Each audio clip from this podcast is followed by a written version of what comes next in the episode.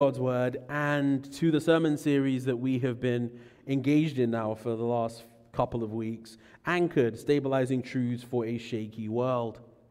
And we come to part three of that study this, well, afternoon. And if you have your Bibles then, and I hope you do, I invite you to turn with me in them to 1 Peter chapter 1. 1 Peter chapter 1, that is the wrong text up on there. 1 Peter chapter 1, and beginning in verse 13. 1 Peter chapter 1, beginning in verse 13. And we're going to read from verse 13 to 21. Our text will be chapter 113 right through to the first three verses of chapter 2, but we're just going to read verses 13 to 21 to get us situated. So 1 Peter chapter 1, verses 13 through to 21. Um, I will invite you to read responsively with me. So I will read the odd numbered verses. I'll invite you to read the even numbered verses with me. So I'll read 13, we'll read 14 together, and we'll go on that way till we hit the end of our text. So 1 Peter chapter 1, verses 13 to 21. And if you're able to do so out of reverence and respect for God's word as we read it, can I invite you to stand with me as we read our text this afternoon? 1 Peter chapter 1, beginning in verse 13. Brothers and sisters, these are God's words. Therefore, with your minds ready for action, be sober minded and set your hope completely on the grace to be brought to you at the revelation of Jesus Christ. As obedient children, do not be conformed to the desires of your former ignorance, but as the one who called you is holy you also are to be holy in all your conduct. For it is written, Be holy, because I am holy. If you appeal to the Father who judges impartially according to each one's work, you are to conduct yourselves in reverence during your time living as strangers. For you know that you were redeemed from your empty way of life, inherited from your ancestors not with perishable things like silver or gold, but with the precious blood of Christ, like that of an unblemished and spotless lamb. He was foreknown before the foundation of the world, but was revealed in these last times for you. Through him you believe in God, who raised him from the dead and gave him glory, so that your faith and hope are in God. Pray that God will bless that reading of His word and grant us understanding as we study it. Let me pray, ask for the Spirit's help, and then we will get to work in the message for this afternoon. Heavenly Father, we thank you so much for your word. We thank you for the opportunity that we have once again to dig deep into its truth and to allow its truth to shape and mold us as your people. We pray that as we open up the scriptures now and we dig into what it is your word has to say, to us this afternoon. We pray that you would open our eyes, that we would see wonderful things out of your law. We pray that you would encourage and convict and challenge, and above all, that you would lift up Jesus Christ, who is our Savior, who is our sanctifier, who pardons us and gives us power for righteousness. And Father, as I pray for us here today, I take a moment to pray also for our brothers and sisters over at Trinity Presbyterian Church.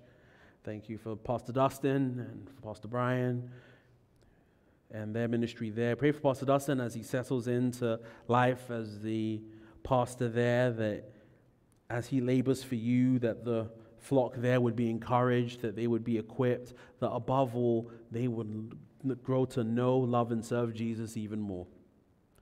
That's our prayer for them, Father, and that's our prayer for us even now as we open up your word. Asking all these things in Jesus' name and for his glorious sake. Amen. Amen. Please be seated.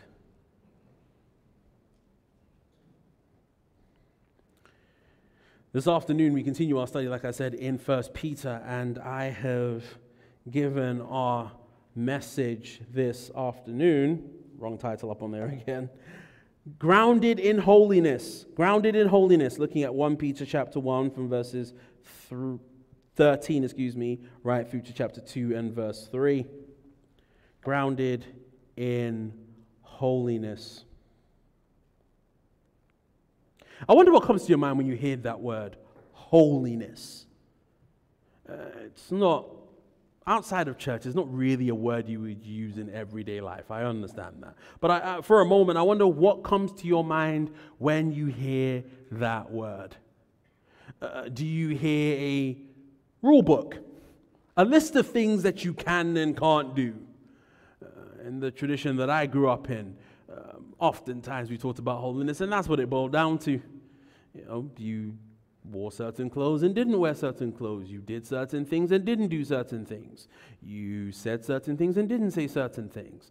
Uh, you know, sometimes it got it didn't go it didn't get. It was sometimes just flat out ridiculous when you sat and thought through it because what basically came to happen was that we would talk about holiness almost as though holiness is something that you did based on keeping certain rules and by not doing other rules.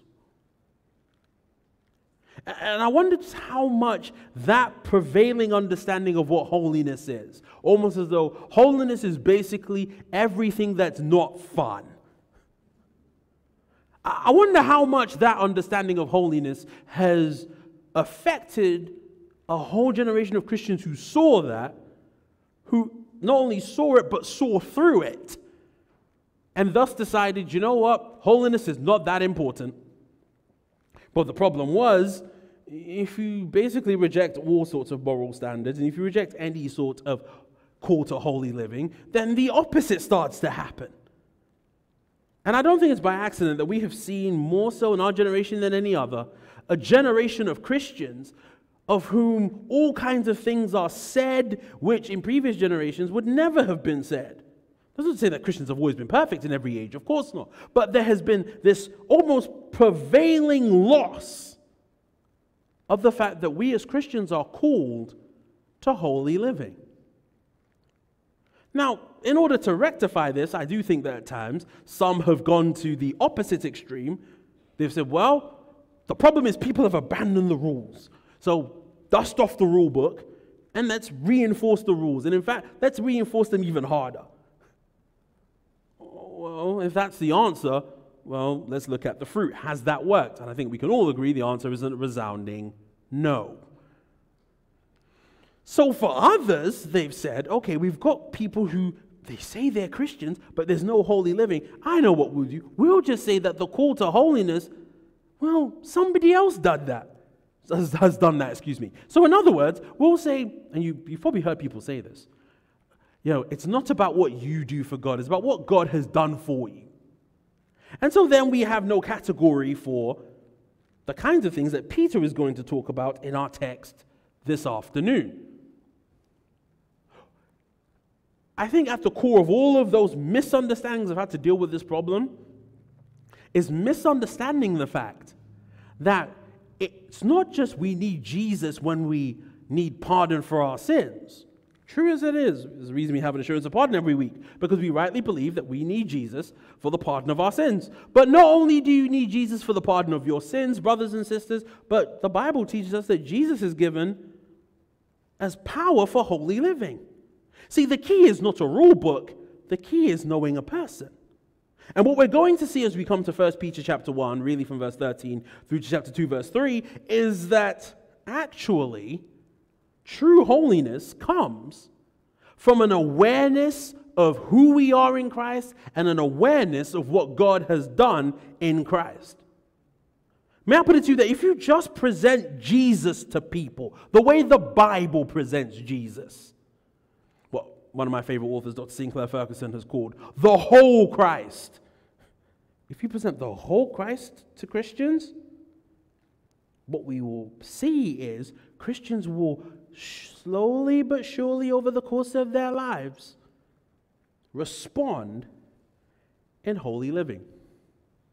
As I said, we, we're coming back to First Peter, and really we come to the first section of instructions as we come to the letter. Actually, there'll be a few of these, what some call the ethical sections of First Peter. There'll be a bunch of them as we go. But we come to the first of them today. And I think it's worth noting that what you're going to see here in 1 Peter chapter 1, 13 through to 2, 3 is not so much a discussion of here are the rules, now keep them, as much as here's what you are, here's what's been done for you. Now live up to that. You see, brothers and sisters, I've come to the conclusion that you can't talk about the fruit of faith. You can't talk about holy living, which, by the way, is important, and God desires holiness from his people. But we can't talk about holiness and the fruit of faith without talking first and foremost about the root of faith. You can't talk about the saved life, as it were, without talking about salvation. And that's why, if you follow the logic of 1 Peter so far, Peter spent verses 3 through 12 that we looked at last week talking to us about our salvation. Understand your salvation, and you'll understand how sanctification works. You see, I'm going to put it to you that holiness, which is really the theme of the section we're going to look at today, that holiness is the natural reflex of the life that has been transformed by the grace of God.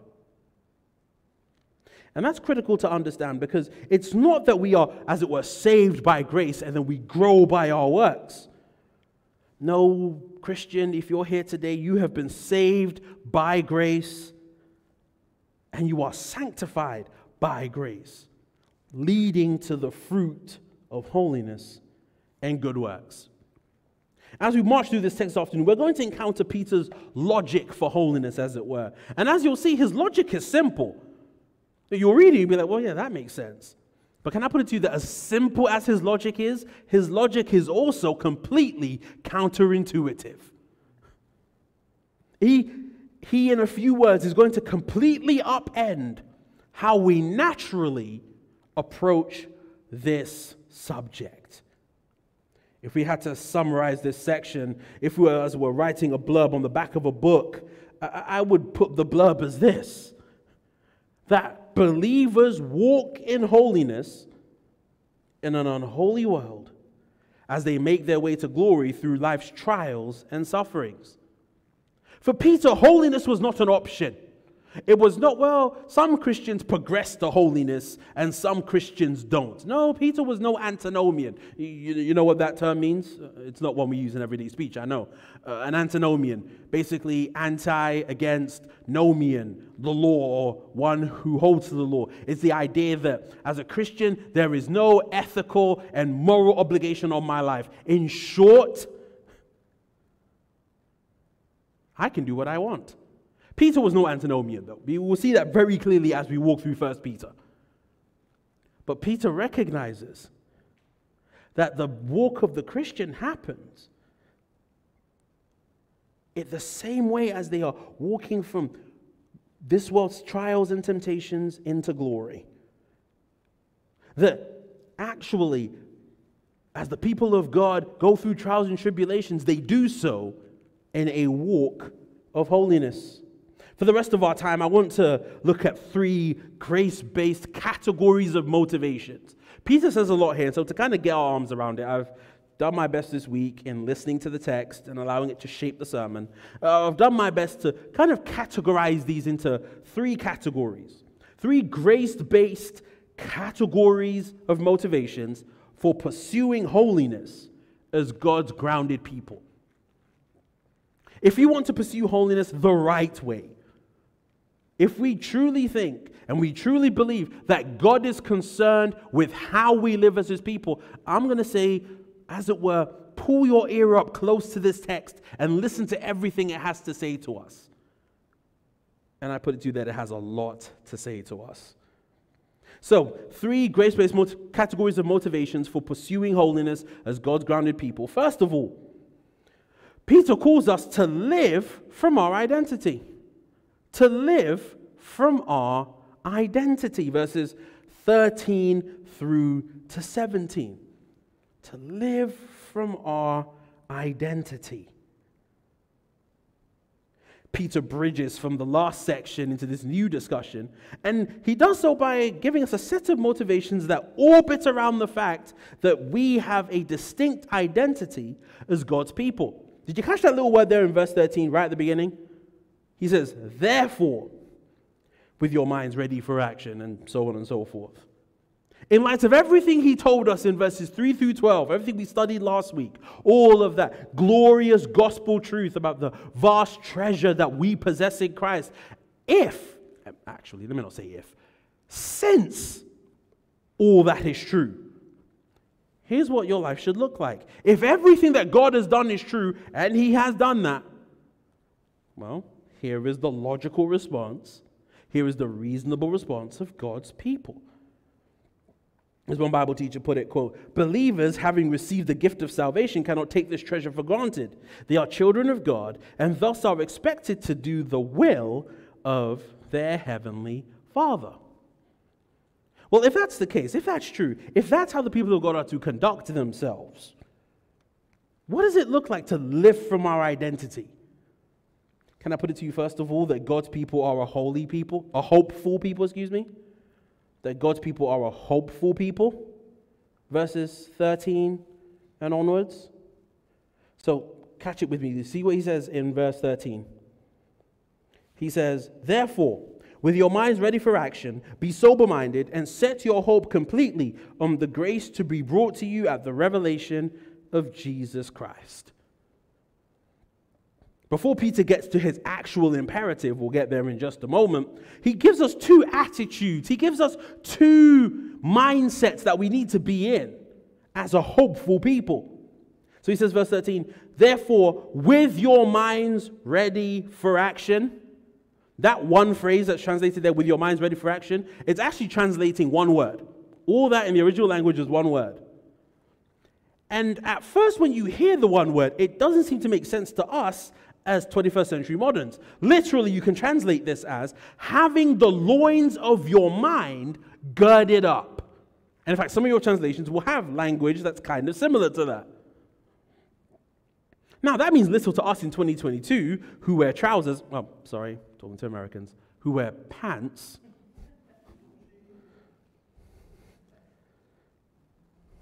And own belts, or if you're like me, when I'm usually not running around, I like to wear suspenders. but in the ancient world, people dressed obviously a little differently to the way we dress today. In the ancient world, your average Jew wore a long sleeveless shirt. It was kind of almost like a how do you describe it? It's not quite the Roman toga, but close enough. It was just a one piece long shirt that they wore. And it usually stretched down to about their knees or their ankles.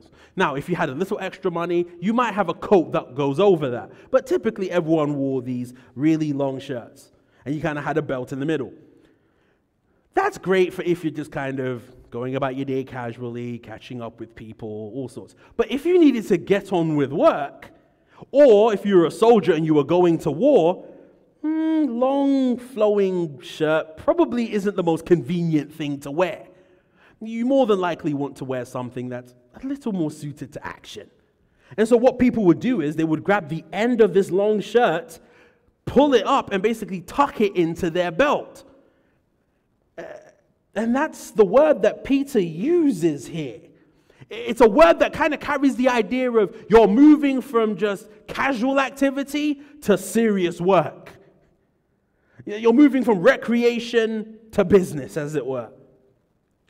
Beloved, catch this with me, catch this.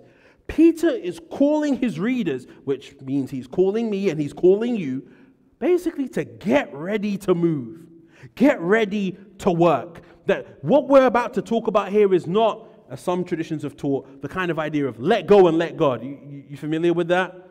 You know, the idea that, well, sanctification is this event that just happens to you. If you just sit back and wait, well, you might need to pray and all that stuff, fine. But essentially, you just stop trying hence the let go part. And then God works. Let God. Let go, let God. That's not what we're talking about here. No, Peter would have no category for that. He says, no, in light of everything you've heard, get yourself ready to work. But he also says this before you jump into it. Verse 13, therefore, with your minds ready for action, be sober minded. Now, my translation says be sober minded. And what does that sound like? Sounds like a command. Here's something you should do. Here's the problem Peter didn't actually give a command here. Those of you who've been around Redeemer for any length of time, you'll know that my favorite part of grammar, I'm a grammar nerd by you know, my own admission. My favorite part of grammar is the participle. Tiffany's laughing because she's probably heard me say it so many times. A participle explains how you do an action. It's not really a verb per se, it's more of an explanation of how you do the verb. This word, so be sober minded, participle. He's not telling you to be sober minded. That's not the command. We'll get to the command in a moment. He's saying the way in which you do this command is by your having your mind ready for action. Oh, that's a participle as well, by the way. So you come with the right mindset and you're sober minded. I, I, think the Legacy Standard Bible, the LSB, accurately translates this. It says, Therefore, having girded your mind for action, being sober in spirit. Again, catching that idea of this is explaining how you do this. He says, You need to not just have the, have the loins of your mind girded up, be ready for work, but you need to be sober in spirit. Well, let's pause for a moment. Why does Peter feel the need to talk about sobriety all of a sudden? Doesn't seem to fit with what he's talking about. He could have just said, having the loins of your mind girded up for action, gets on with the point. Why does he feel the need to talk about sobriety? Can I put it to you that I think Peter, in the back of his mind, as he's writing under the inspiration of the Holy Spirit, that Peter, in the back of his mind, has what Jesus said in Mark chapter 4. If you're taking notes, Mark chapter 4, verses 16 to 19, the parable of the soils, if you remember that one. Listen to what Jesus said. You don't have to me, I'll read it to you.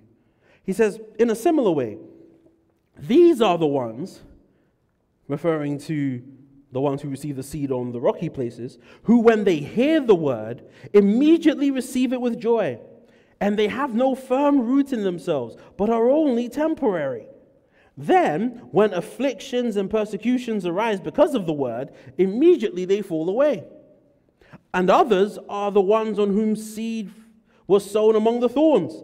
These are the ones who have heard the word, but the worries of the world and the deceitfulness of riches and the desire for other things enter in and choke the word, and it becomes unfruitful.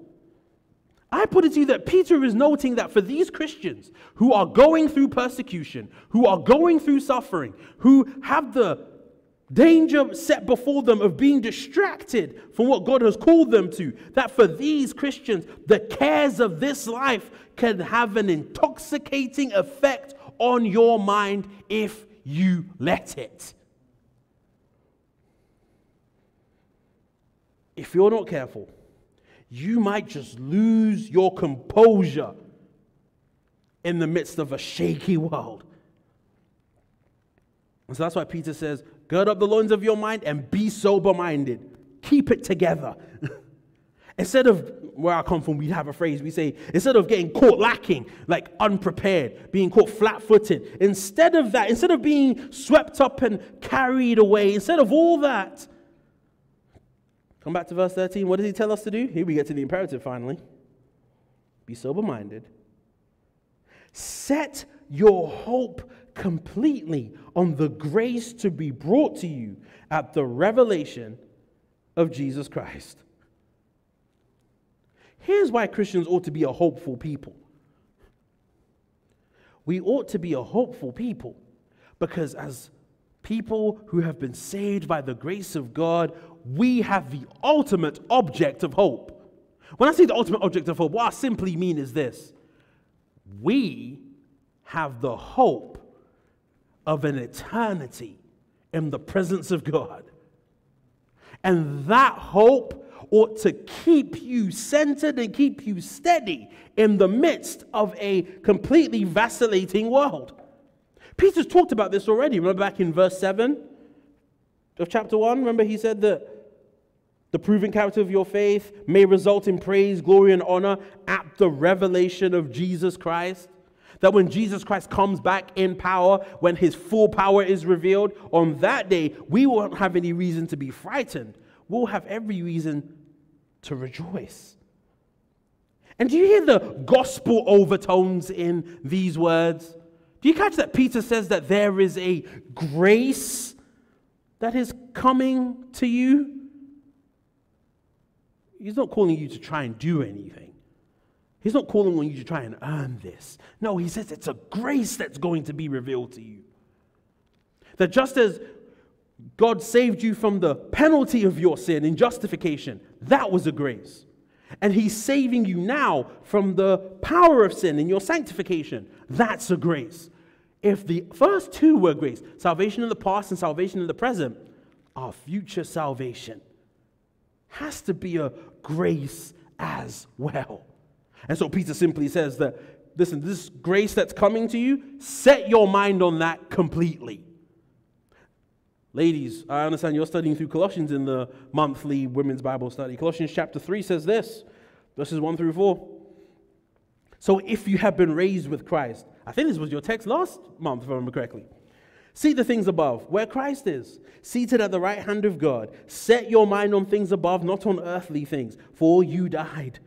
And your life is hidden with Christ in God. When Christ, who is your life, appears, then you also will appear with him in glory.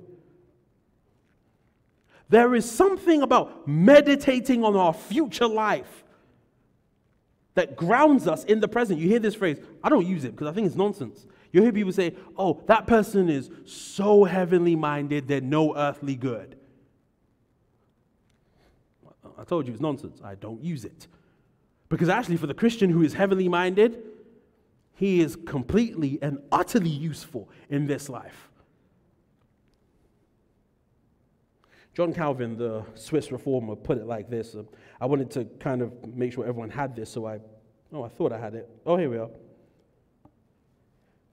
He says this whatever kind of tribulation presses on presses upon us, we must ever look to this end, to accustom ourselves to contempt for the former life, and to be aroused thereby to meditate upon the future life. For since God knows best how we are inclined by nature to a brutish love of this world, he uses the fittest, in other words, the most suitable means to draw us back and to shake off our sluggishness, lest we cleave too tenaciously to that love. End quote. By the way, this is from Calvin's little section in his institute called the Golden Booklet of the Christian Life. If you haven't read it, I highly recommend you do. Ligonier Ministries has a, a slim version of that that you can buy. It's like nine bucks. I'd highly recommend it. What is it that, and Calvin talks at length about this. He has a whole chapter in his institutes about this reality. This truth that, listen, if we're not careful, we can focus on this life so much that the cares of this life press in on us. And he says, listen, what God does is, in his grace, he gives us a future hope to look for. And we're able to push past the concerns of this life and to focus our hope squarely where it ought to be. And did you catch that? Peter says we're to set our hope completely on this. This isn't a, I'm going to care about that, but I'm also care about 10 other things as well. Remember what Jesus said, Matthew chapter 6, verse 33? Where he says, Seek first the kingdom of God and its righteousness, and all these other things will be added to you. What's our tendency as human beings? We think about all the other things and think, okay, once I've taken care of all the other things, I'll think about this. And God says, no, let's flip that order. think about the hope you have, and that will put the problems of this world in right perspective. And so, for the Christian, the Christian, God's people, we are a hopeful people. But secondly, can I point you to the fact that we are a holy people? We are a holy people, verses 14 through 16. So, verse 14, Peter says, As obedient children, do not be conformed to the desires of your former ignorance. That language of of obedient children. Literally, it's children of obedience. Peter's a Jew and he writes like a Jew. This is a Jewish idiom for saying that we are those who are characterized by obedience. Well, if we're characterized by obedience, what do obedient children look like? Well, he tells us as obedient children, do not be conformed to the desires of your former ignorance. Conformed, squeezed into the mold was J.B. Phillips' translation of this word. That we aren't molded by the desires that used to characterize us before we knew Jesus. That there were certain things that we chased, that there were certain things that we thought were important. And he says, No, actually, you don't allow yourselves to be molded by that. Did you catch that he refers to it as ignorance? He says, Don't be conformed to the desires of your former ignorance. Well, ignorance of what? Ignorance of God. We lived lives, even the most religious person. Still, if you thought about this, even religious people, the most religious person you know, is still functioning in ignorance if their religion has nothing to do with the Word of God. Peter says, Don't be conformed to how you used to live when you didn't know God. Instead, verse 15, but as the one who called you is holy, you are also to be holy in all your conduct. Now, I want to be honest and say there was a wrong way to read this verse. Here's the wrong way to read this God is holy. You want to be like God, don't you? Well, if God is holy and you want to be like God, well, shape up and be holy. How many of you have heard this verse used in that kind of way before? I know I have. But I don't think that's Peter's point here. Peter is not basically saying, listen, try harder and do better. Pay close attention to what Peter says. Look at verse 15 again. He says, But as the one who called you is holy, you're also to be holy in all your conduct. Peter grounds the call to holiness in God's calling. Now, when Peter uses this language of calling, he's not talking about the way we think about calling. You know, what I want to be when I grow up, or this is my big dream in life. You know, no, the calling he's talking about here is the kind of calling or the kind of call that takes place when a spiritually dead man hears the gospel and the Spirit of God uses the hearing of the gospel to bring that spiritually dead man to new life in Christ. That's the kind of calling he's talking about here. That effective, powerful, irresistible call that comes through the gospel that takes spirits that takes sinners, excuse me, out of spiritual death and into spiritual life. The reality is that the reason why we can be holy, and this should be good news, the reason why we can be holy is not because you can try harder and do better. The reason why you can be holy is because when God raised you out of your spiritual grave and gave you spiritual life, He also gave you the power to pursue holiness. And so He can say, As the one who called you is holy, you also are to be holy in all your conduct. Instead of living how we used to live, as we encounter the sovereign grace of God, Peter seems to suggest that the more we encounter the grace of God, our conduct will come more and more into alignment with God's holiness. You see, grounded people, remember that's what we're looking at in this series, how we can be anchored in the midst of a shaky world? Well, grounded people live differently. Not because we're scared of going to hell, not because we're following some rule book, written or unwritten, definitely not because you browbeat them into doing stuff they don't want to do. Can I pause for a moment and say, could it be that some of us spend our time browbeating people into doing things they don't want to do because they don't have spiritual life to begin with? I remember when that finally hit me. I was 28 years old. I've been preaching for a while. And I wonder, why is it like you're kind of gather I'm intense? I know I am. Like, trust me, I'm not unaware of how intense I am. Uh, like, I used to be the kind of like almost pound the pulpit, like spit flying everywhere. I mean, I still sweat when I preach, I can't help that. But in general, like, I used to be the kind of like I, mean, I, believe you guys have this phrase here um, Bible thumper. Yeah, that, that's me. By nature, that's just how I am. and one day I was just, it was reading through the book of Romans. It hit me. I said, wait a minute. Could it be? Because I knew that I would preach and I would say things, and certain people would gravitate towards it and be like, yeah, you know what, what you're saying, I, I recognize that, appreciate that. And others were just like, Great Wall of China. Like, I'm not listening to any of this. And it finally hit me, I hate to say it, at the age of 28. Maybe you're talking to people, not always, and we should be very careful in judging people's salvation. But it might just be the case. You're talking to people who have no spiritual life to begin with. It would be akin to me talking to, if Gareth were to have a pet rock and I would we to pick it up and start talking to it and say, Talk to me, talk to me. And the rock doesn't talk to me, it can't. no, God grounded people live differently, not because of any of those reasons. They live differently because of God's grace.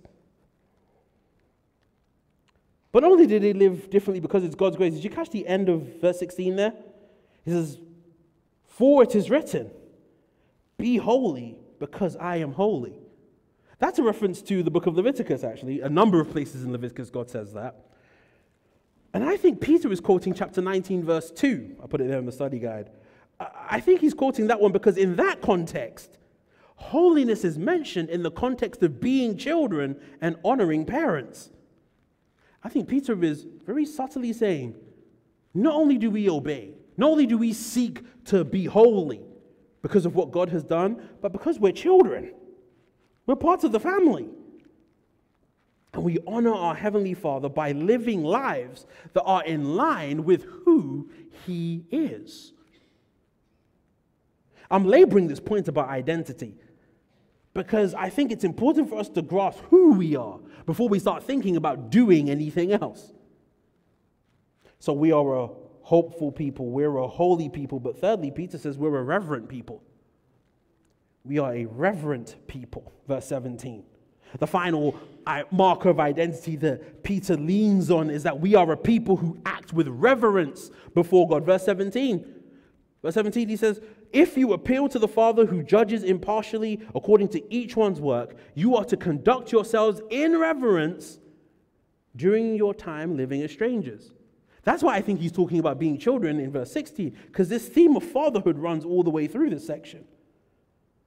If God is our Father, and He is, if you're in Christ, and if we are His children, which we are if we're in Christ, if all of that is true, and when things get tough, when we are weighed down by the problems of life as God's people in a fallen world, if all that is true, well, our natural response as Christians is we cry out to God because we know that God hears us because we're His children. And Peter's point is simple. If we indeed call out to God, who is a righteous judge, who, as Peter says, judges impartially according to each one's work, the natural response for us as reverent people ought to be conducting ourselves in reverence during our time living as strangers. Reverence is a lost virtue in our culture, even in the church. I have my theories as to why. I think partly because of the last, what are we, 40 to 50 years of church history, we have sought to get rid of formality in worship. Think about it. How many churches? Uh, I dabble in web design on the side. I look at a lot of church websites. How many churches go out of their way to tell you, well, we're casual in our worship? Have you ever considered just this is stuff that keeps me up at night. So join me in what keeps me up at one in the morning when I can't sleep. Have you ever considered that casual worship is an oxymoron? That the idea of worship that is, you know, we don't take it seriously. We're worshiping, but we don't take it that seriously. It's an oxymoron when you think about it. You can't say you're reverent and in the same breath say you're casual. Pick one or the other. Reverence is one of those terms that we've, as kind of honestly, as a church culture, I feel like we've just tried our best to just get rid of that in the guise, rightfully so, I think there were, there were times in church history where we made God seem so unapproachable, no one could come before him. Well, human nature is such that we like our pendulum swings, so we've gone right the other way to get rid of the idea of the sacred, to get rid of the idea of, wait a minute, when I come before God, I'm doing something very different to everything else I do. Reverence might be a lost virtue in our culture, but reverence is supposed to be a mark of how we live as God's people. Maybe I should flip it and use the terms of the Old Testament since that's God's word. If you don't like the term reverence, maybe you like the term fear of the Lord. That's the Old Testament term. That profound sense of awe that we encounter. There's a word that we've misused in our culture. We say everything is awesome.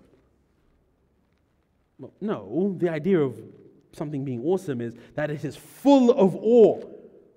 in older forms of English, you know what word they used to use instead of awesome? Awful. We say something is awful, we say it's terrible. Or funny, terrible used to mean full of majesty, something that was weighty, something that took your breath away, as it were. And essentially, when you read the Old Testament, the fear of the Lord isn't reserved for when we come to worship, it's all of life. All of life is meant to be lived in this profound sense of awe. Yes, when we gather to worship, we want our worship to reflect that. That's why, honestly, our worship is kind of plain. It's not boring, it's plain, it's simple, it's unadorned. Because we want to remove any distraction from the fact that we have come to worship a holy God. But really, Sunday is just the tip of the tip of the iceberg.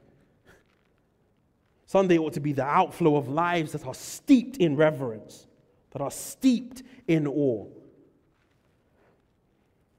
And that's why Peter says that a marker of redeemed people is that they view God for who he is and they conduct themselves in light of it. Like I said, this first point is a little long because this really is the foundation of everything else he's going to talk about. The rest of this will move somewhat quickly. So, first of all, we need to live from our identity. But secondly, you need to look back at what God did for you, verses 18 through 21. Not only do you live from your identity, you have to regularly look back at what God did for you. In verses 18 to 21, Peter, as it were, takes the precious diamond that is our call to holiness and he turns it a little bit. And we see another facet of this as he gives us some more motivations for holiness. And this time, he grounds the call to holiness, not just in our identity, but in what God has done in saving us. Can I point out three things he says here, real quickly? First of all, he says that salvation was purchased by God through Christ, verses 18 and 19. So look at verse 18 with me. He says, For you know, and again, that's a participle, knowing. So he's still talking about this idea of conducting ourselves in reverence. How do we do that? We do that knowing or for you know, that you were redeemed from your empty way of life inherited from your ancestors. In a lot of ways, this is one of the greatest motivations, if not the greatest of all of them. When God redeemed us, when God paid the purchase price for our salvation, can I put it to you that God didn't cheap out? That God wasn't trying to save the budget, as it were. And so, what's the most cost effective way we can do this while still getting the job done? No, God didn't cheap out. He didn't go for the most mundane or regular. Can I put it to you that God put up the best thing that He had? That He said, you know what? Here is my innocent son. He has lived with me from before time was in perfect communion, in perfect harmony. I'm going to put him up. And so he comes, he lives the life that we couldn't live, and then he dies the death that we rightly deserved. And that precious, valuable death of that innocent son is what redeems us, is what buys us up and buys us out of sin. But did you catch what Peter said we were redeemed from? As I read this text this week, it, it took me a moment. I was like, I had to catch myself. I was like, wait a minute. That's an interesting way to put this. Verse 18 For you know that you were redeemed from your empty way of life inherited from your ancestors. He doesn't say that you were redeemed from sin, true as that is. He doesn't say that you were redeemed from the hand of the devil, true as that is. No, Peter seems to focus in on the fact that you were redeemed from a particular way of life. Don't miss this. God doesn't this is huge. God doesn't just save us from bad things. Have you ever thought about that? When we talk about salvation, we typically talk about salvation from sin, which is true. I'm not trying to downplay that. But we often think it's the bad things that God saves us from. No, the really obvious bad things. Well, He does. The Bible's clear about that. But can I put it to you that God doesn't just save us from bad things like sex and drugs and crime? But he also saves his people from, catch this, from pointless dreams and waste of time pursuits that have no eternal value. Edmund Clowney, I quoted him in week one, if you remember. Uh, Edmund Clowney, in his commentary on First Peter, said this quote: "Every society reveres its fathers, whether they be Confucius or Marx, Jefferson, Darwin, or Freud." Peter describes the liberation of Christians from the traditions of the fathers, not simply from a few mistaken ideas that have been hallowed by time, but from the deepest meaning or lack of meaning of cultural tradition.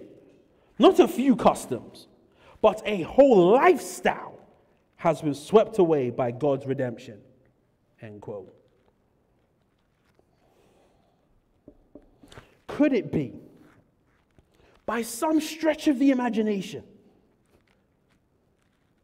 this is going to sound mad controversial, especially since I'm not from America. So please, I apologize in advance if you're offended by this. But could it be that Jesus saves us from the American dream? Could it be that Jesus doesn't just save us from being sinful people, but saves us from the idea of all I need to do in life is pursue my comfort and pursue my needs? Could it be that the blood of Christ, precious and valuable and pure as it is, it saves us not only from sin, but it saves us from ourselves and our ideas of what the world is meant to be? Could it be by some stretch that in redemption, we not only receive redemption from sin, that we receive redemption from the rat race? That we receive redemption from chasing that which is pointless and is taking us ultimately, in eternal terms, absolutely nowhere.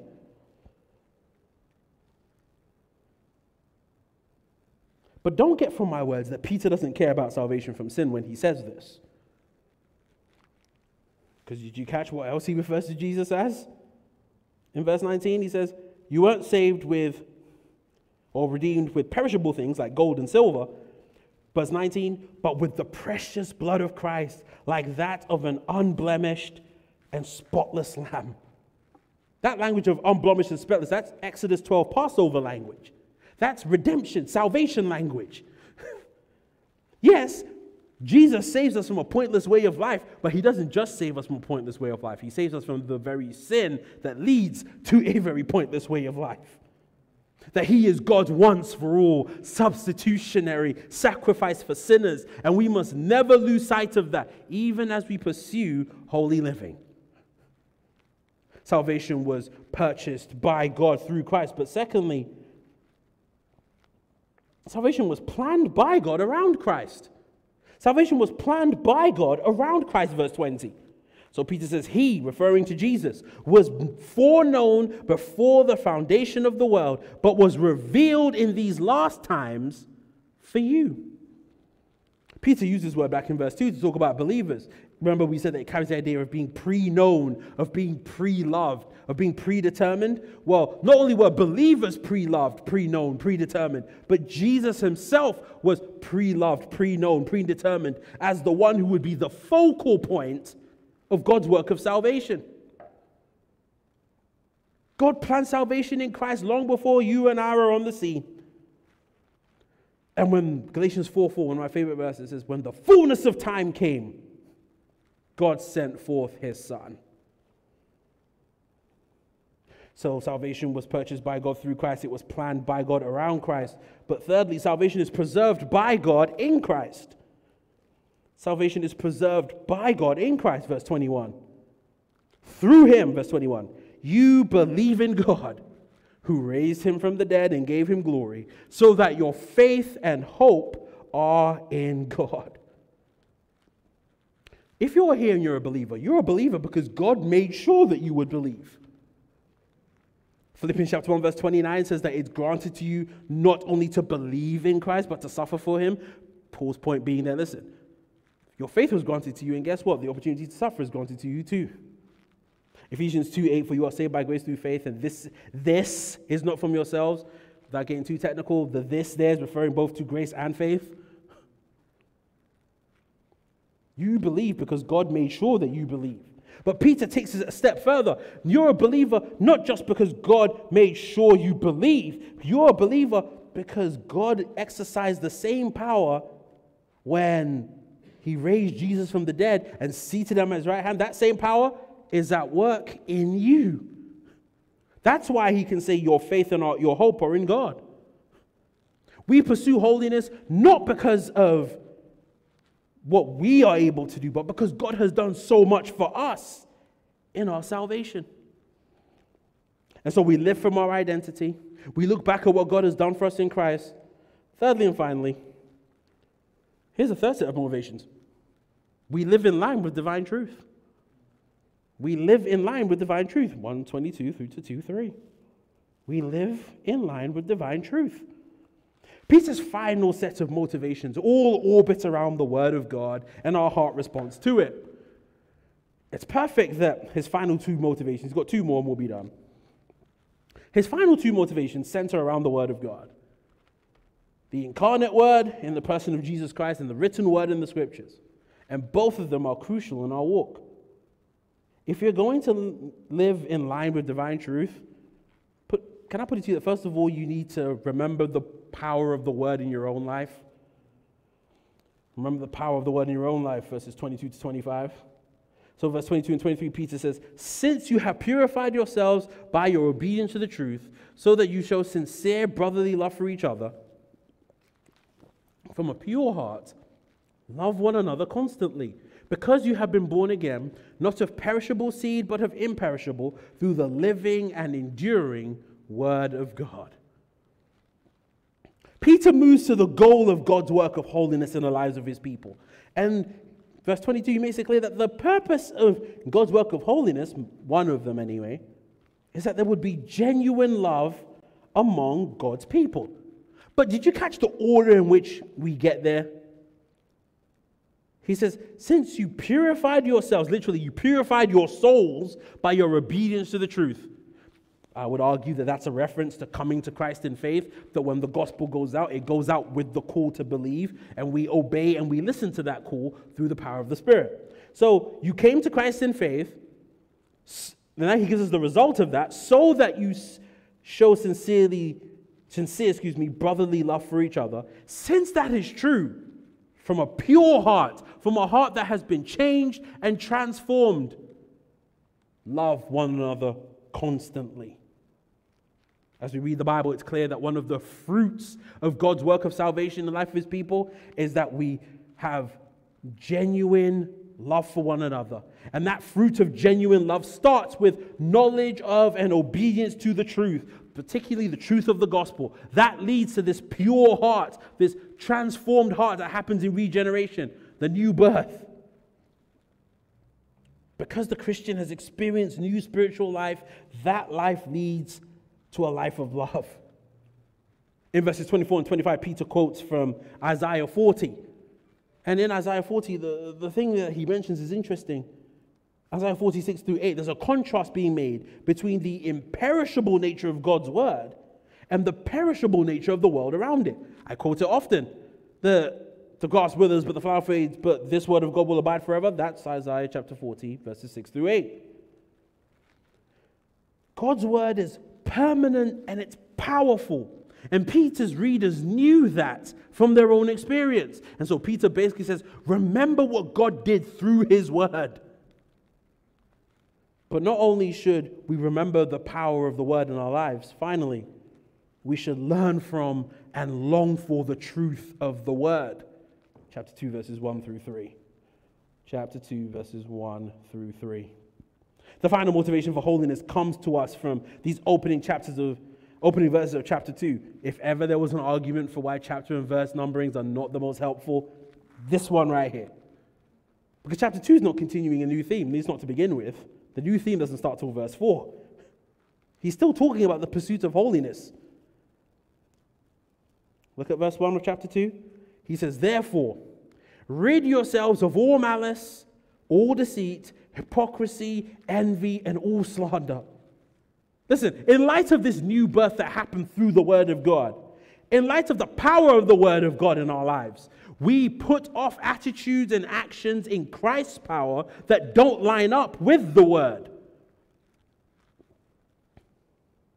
So we, we, we put away uh, malice, the intentional dislike of others. We put away deceit, not dealing with people in truth. We put away hypocrisy, wearing the mask, as it were, pretending to be one thing when we're something else. We put away envy, desiring that which doesn't belong to us. And we put away all slander, speaking about one another in ways that don't build up. We put all of that away. And by the way, this is actually isn't his imperative. because once again, he's explaining how you actually do the main action. So some of your translations will say, therefore, ridding yourselves. In process, as we rid ourselves of these things, here's what we're supposed to do. Verse 2 Like newborn infants, desire the pure milk of the word, so that by it you may grow up into your salvation, if you have tasted that the Lord is good. Rather than having an appetite for evil, as it were, the believer is supposed to have one overarching appetite. Just like a baby doesn't want anything else except milk, so the believer wants nothing more than just the Word of God. Some of your translations will just say, look, like desire the pure spiritual milk or something along those lines. I think that's missing the point of that word that's translated Spiritual in some translations is actually of the word, it's literally from the word logos. Because Peter's making a connection here that God's word is both a seed and it's both milk. You see, a seed bears all the properties necessary for the conception of spiritual life. That's why Paul can say in Romans chapter 10 faith comes by hearing, and hearing by the word of God. God's word, like a seed, bears the properties for conception, but it's also like milk. Why? What does milk do? It sustains and strengthens life.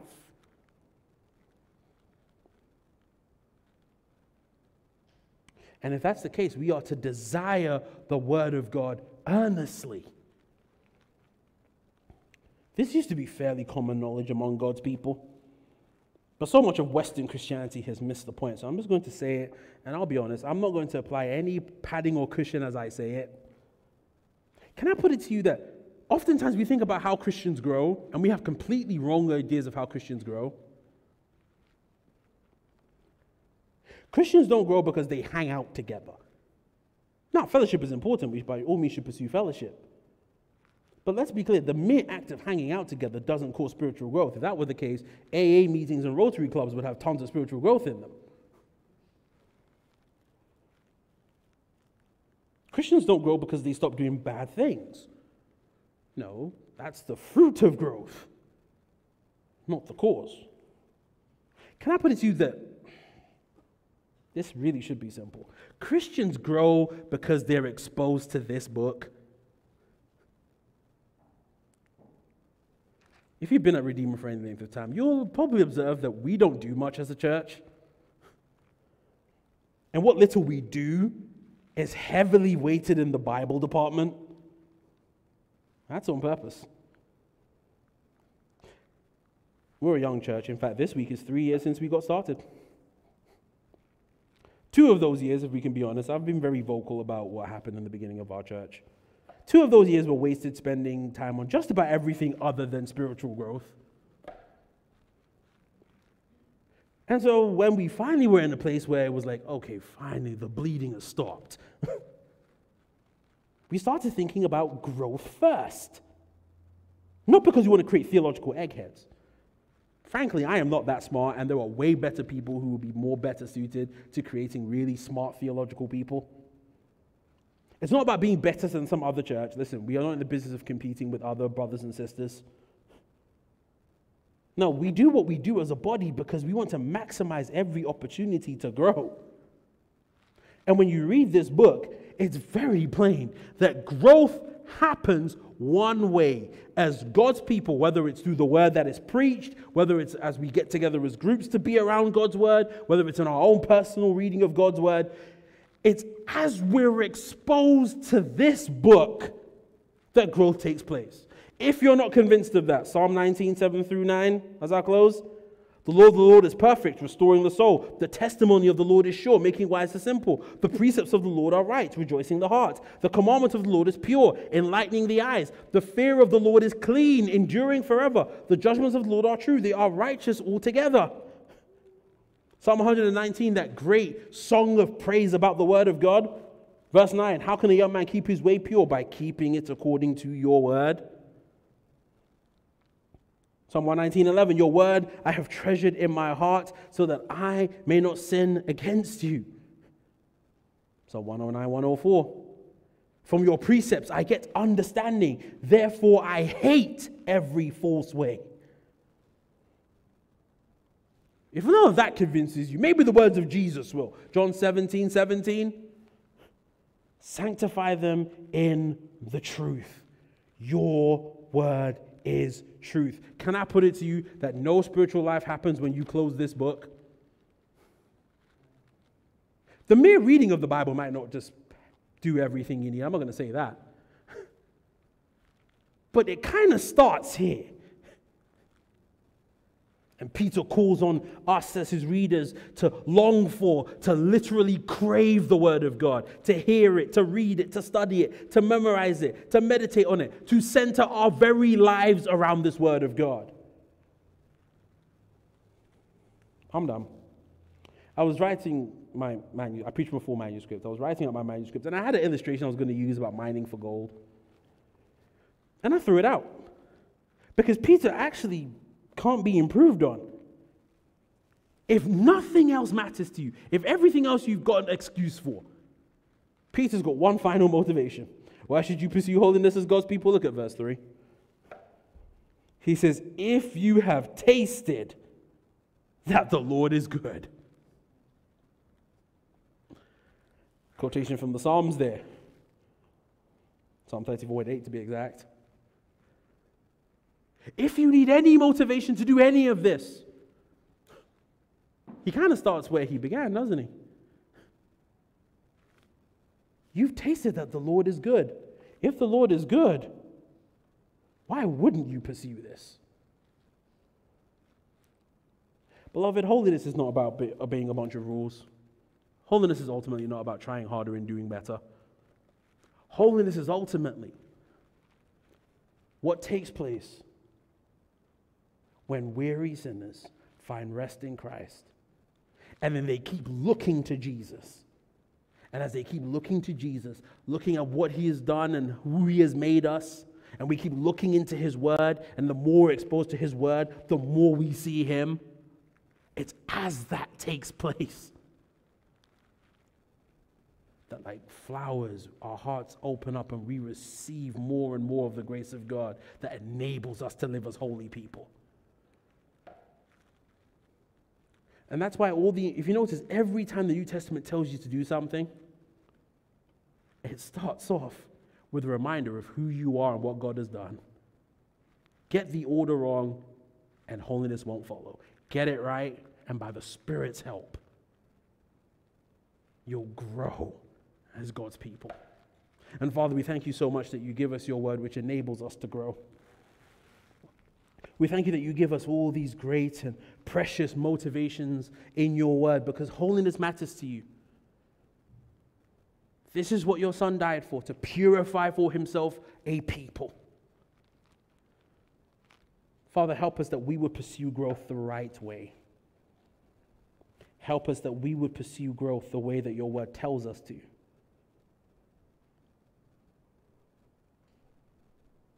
By looking to Jesus